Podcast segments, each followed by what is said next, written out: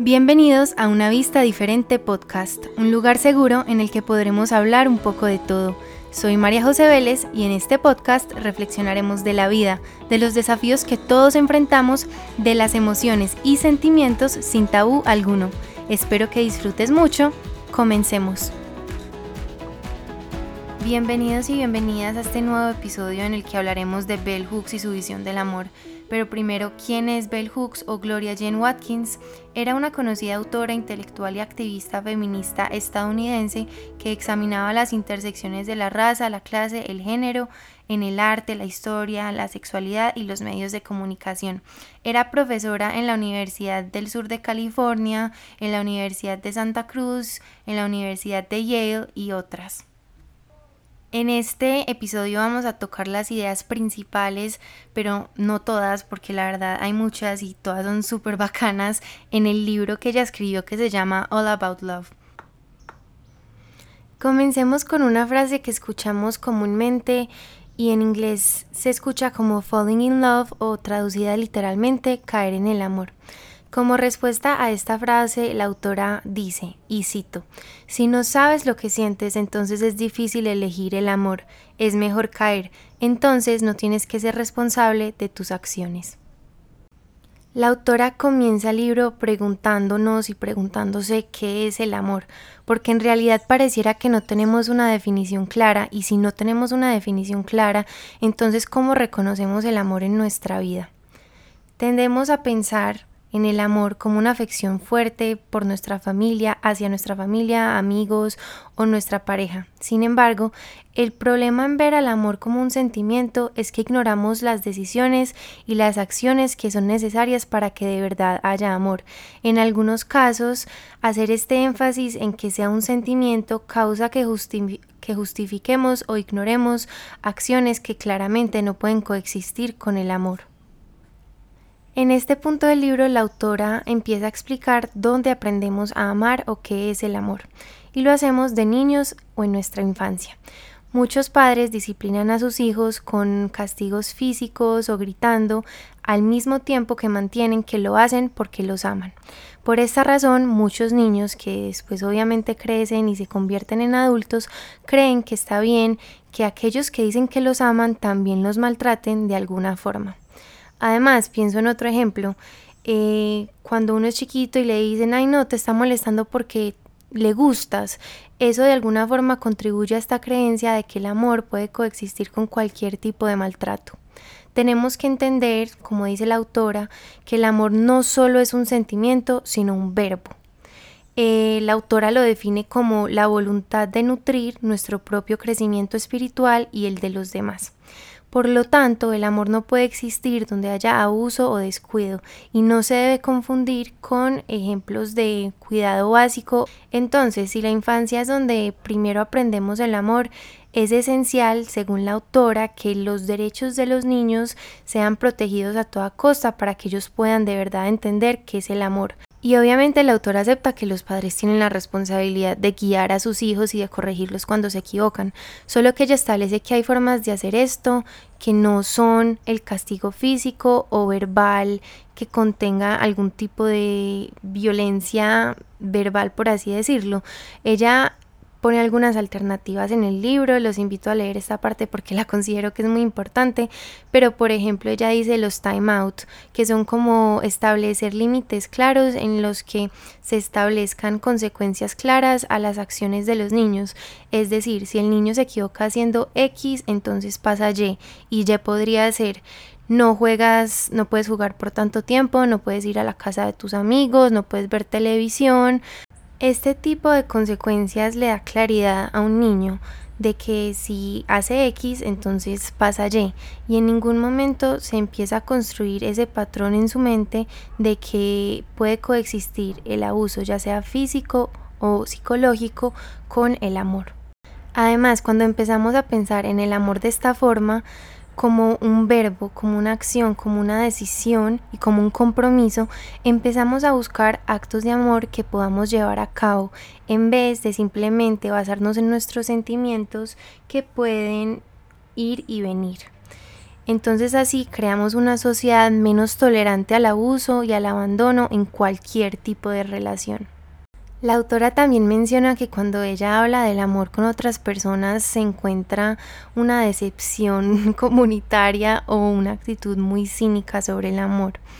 Las personas piensan en el amor como una fantasía porque eso es lo que se nos ha enseñado a través de libros o de películas, pero en verdad esto se debe a que no sabemos amar, a que pensamos en el amor y la confundimos con la, con la pasión, porque en verdad una, la pasión puede suceder cuando conocemos a alguien que aparentemente tiene todo lo que quisiéramos encontrar en nuestra pareja, pero aunque la pasión nos da un tipo de placer para la autora, cuando en realidad lo que buscamos es amor, esto solo puede ser una etapa preliminar en el proceso.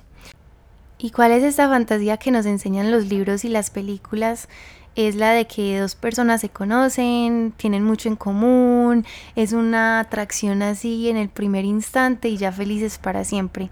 Y muchos de nosotros cargamos este tipo de fantasías a lo largo del tiempo e incluso cuando somos adultos.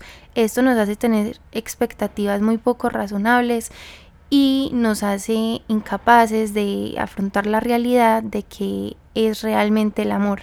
Puede que el amor sí nos lleve a un felices para siempre, pero incluso cuando lo hace el felices para siempre no es siempre felicidad. Sostener el amor a lo largo del tiempo toma trabajo. Una fantasía romántica que cargamos también es que cuando hay dificultades en una relación se acabó el amor. La realidad es que las relaciones tienen altos y bajos y esto hace parte del proceso. La autora dice que en realidad el amor florece cuando hay dificultades y cuando la pareja tiene que trabajar como un equipo para sacarlas adelante. Y ahora pasamos a una distinción que hace la autora en base a John Wilwood quien hace una distinción entre una conexión del corazón y una conexión del alma. La conexión del alma es una resonancia entre dos personas que responden a la belleza esencial de cada una de sus naturalezas, detrás y dejando de lado las máscaras que todos usamos para así poder conectar en un nivel mucho más profundo. Esta conexión reconoce la potencialidad, es una alianza cuyo propósito es ayudar a la pareja a descubrir y realizar su potencial más profundo y nos permite ver y amar a las personas por lo que también podrían llegar a ser y por lo que nosotros podríamos llegar a ser bajo su influencia. Usualmente pensamos que el amor trae mucho placer y romance y que está lleno de luz, pero hay que recordar que esto lo hemos malentendido.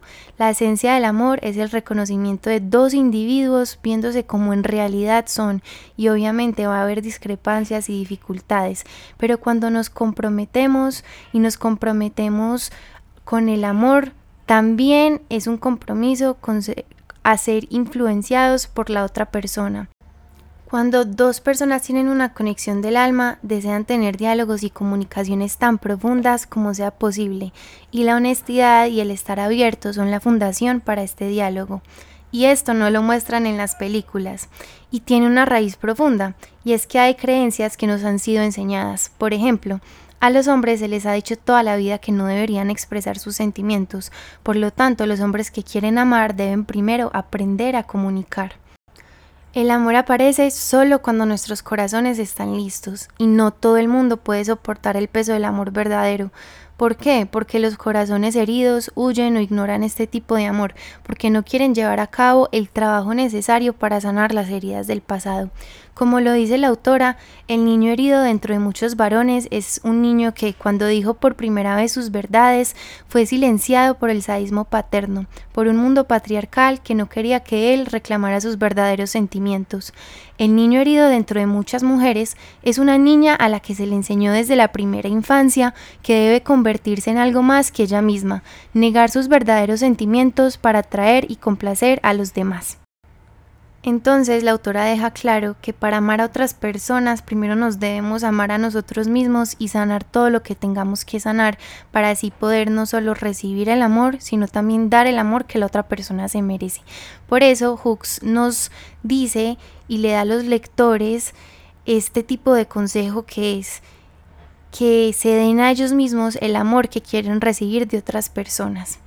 Asimismo, estableciendo que el crecimiento mutuo se da a través de el compartir y el comunicar y que la honestidad es la base para el amor.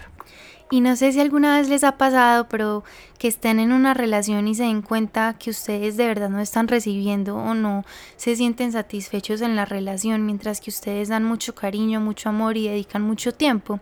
Entonces acá es pertinente acordarnos de lo que la autora dice en el libro y es, usualmente nos enfocamos mucho en lo que queremos recibir de una relación y dejamos de lado que nosotros también debemos darle a la otra persona ese tiempo, ese cariño y ese afecto.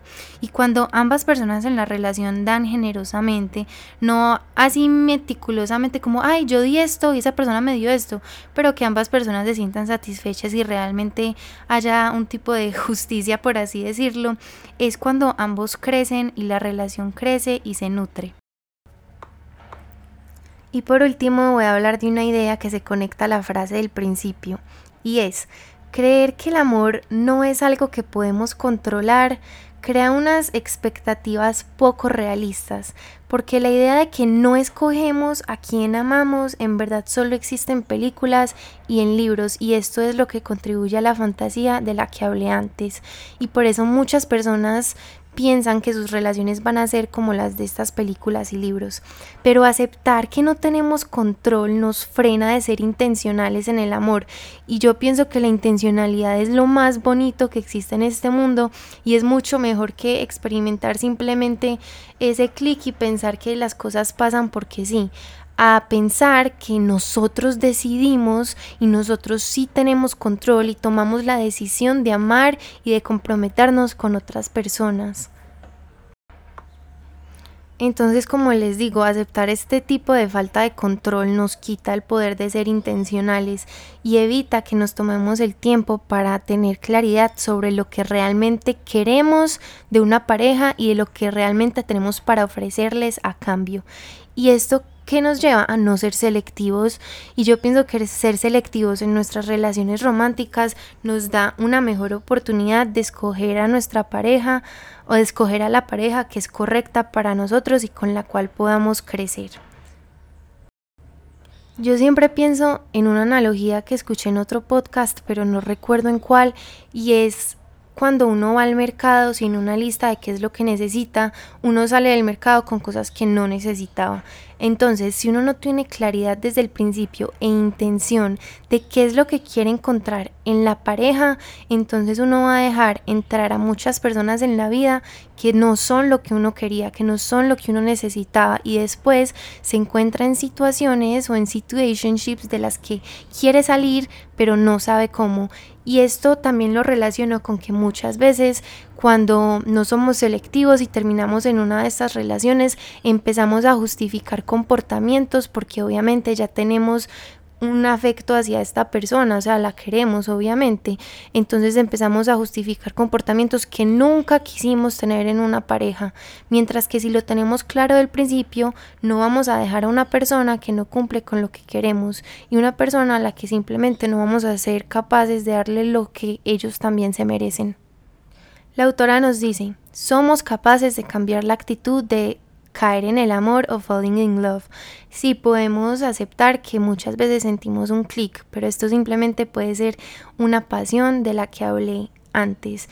Sí, hay algo misterioso, puede haber una conexión misteriosa, pero recuerden que esto tan solo es una etapa preliminar y que en el amor real se requiere mucho más. Podemos cambiar esta estos pensamientos cambiando nuestro vocabulario. En vez de decir I'm falling in love o me estoy enamorando, podemos cambiar, como dice la autora, y decir siento una conexión con alguien que puede que me esté llevando a conocer el amor, porque en realidad al principio no puede ser simplemente amor como con esta definición de la que estamos hablando. Para finalizar este episodio leeré un fragmento del libro. Para conseguir el amor que siempre quisimos pero nunca tuvimos, para tener el amor que queremos pero no estamos preparados para dar, buscamos relaciones románticas. Creemos que estas relaciones más que cualquier otra nos rescatarán y redimirán. El verdadero amor tiene el poder de redimir, pero solo si estamos listos para la redención. El amor nos salva solo si queremos ser salvados. Muchas gracias por escuchar este episodio, espero que hayan disfrutado de las ideas de esta autora que me parece una mujer muy, muy interesante, con ideas también muy interesantes, entonces los invito a leer el libro porque obviamente no le alcanzo a dar la profundidad ni a hablar de todos los temas de los que ella habla. Si yo pudiera sacar una conclusión sería que el amor sí es intencional y que es una decisión que todos tenemos el poder de tomar. Entonces recuerda, eres inteligente, eres capaz y eres fuerte. Muchas gracias por escuchar y hasta la próxima. Espero que hayas disfrutado este podcast y te invito a seguirme en la página de Instagram arroba vd.podcast.